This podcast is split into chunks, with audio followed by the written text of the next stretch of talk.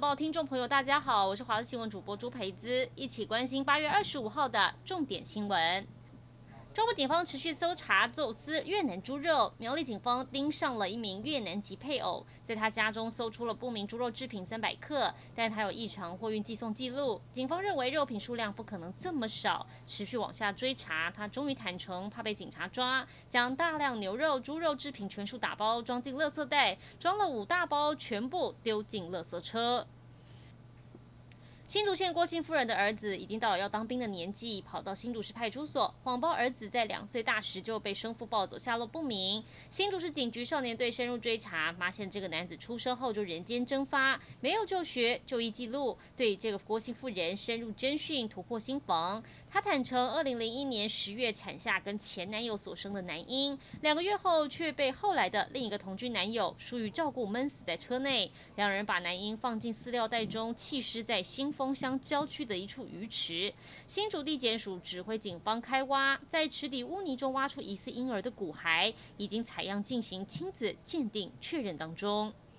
目前正是二期水稻灌溉时间，但花莲县玉里的卢曼潭水闸门却被人在半夜蓄意打开。原来满水位潭水全部流光见底，让附近春日、德武两个部落无水可灌溉水田，部落民众气炸。早年他们就曾经为了抢水源争吵不断，现在该如何解决缺水难题？希望水利署帮帮忙。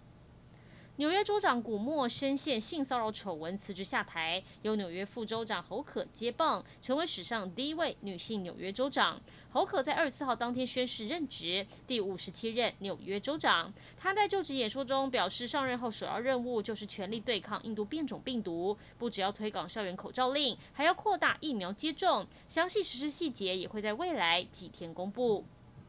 明星到你家听起来遥不可及，但最近真的发生在现实生活。好莱坞巨星阿汤哥最近正在英国赶拍《不可能的任务》第七集，却碰上片场附近的机场关闭。为了不耽误拍摄进度，阿汤哥还建民宅庭院当停机坪，意外现身，惊喜众人。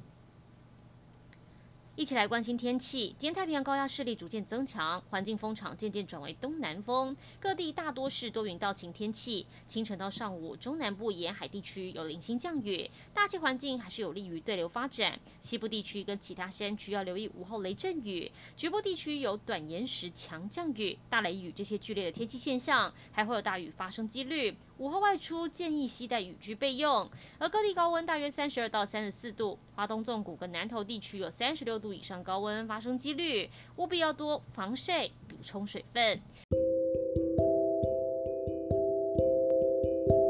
以上就是这一节新闻内容，感谢您的收听，我们再会。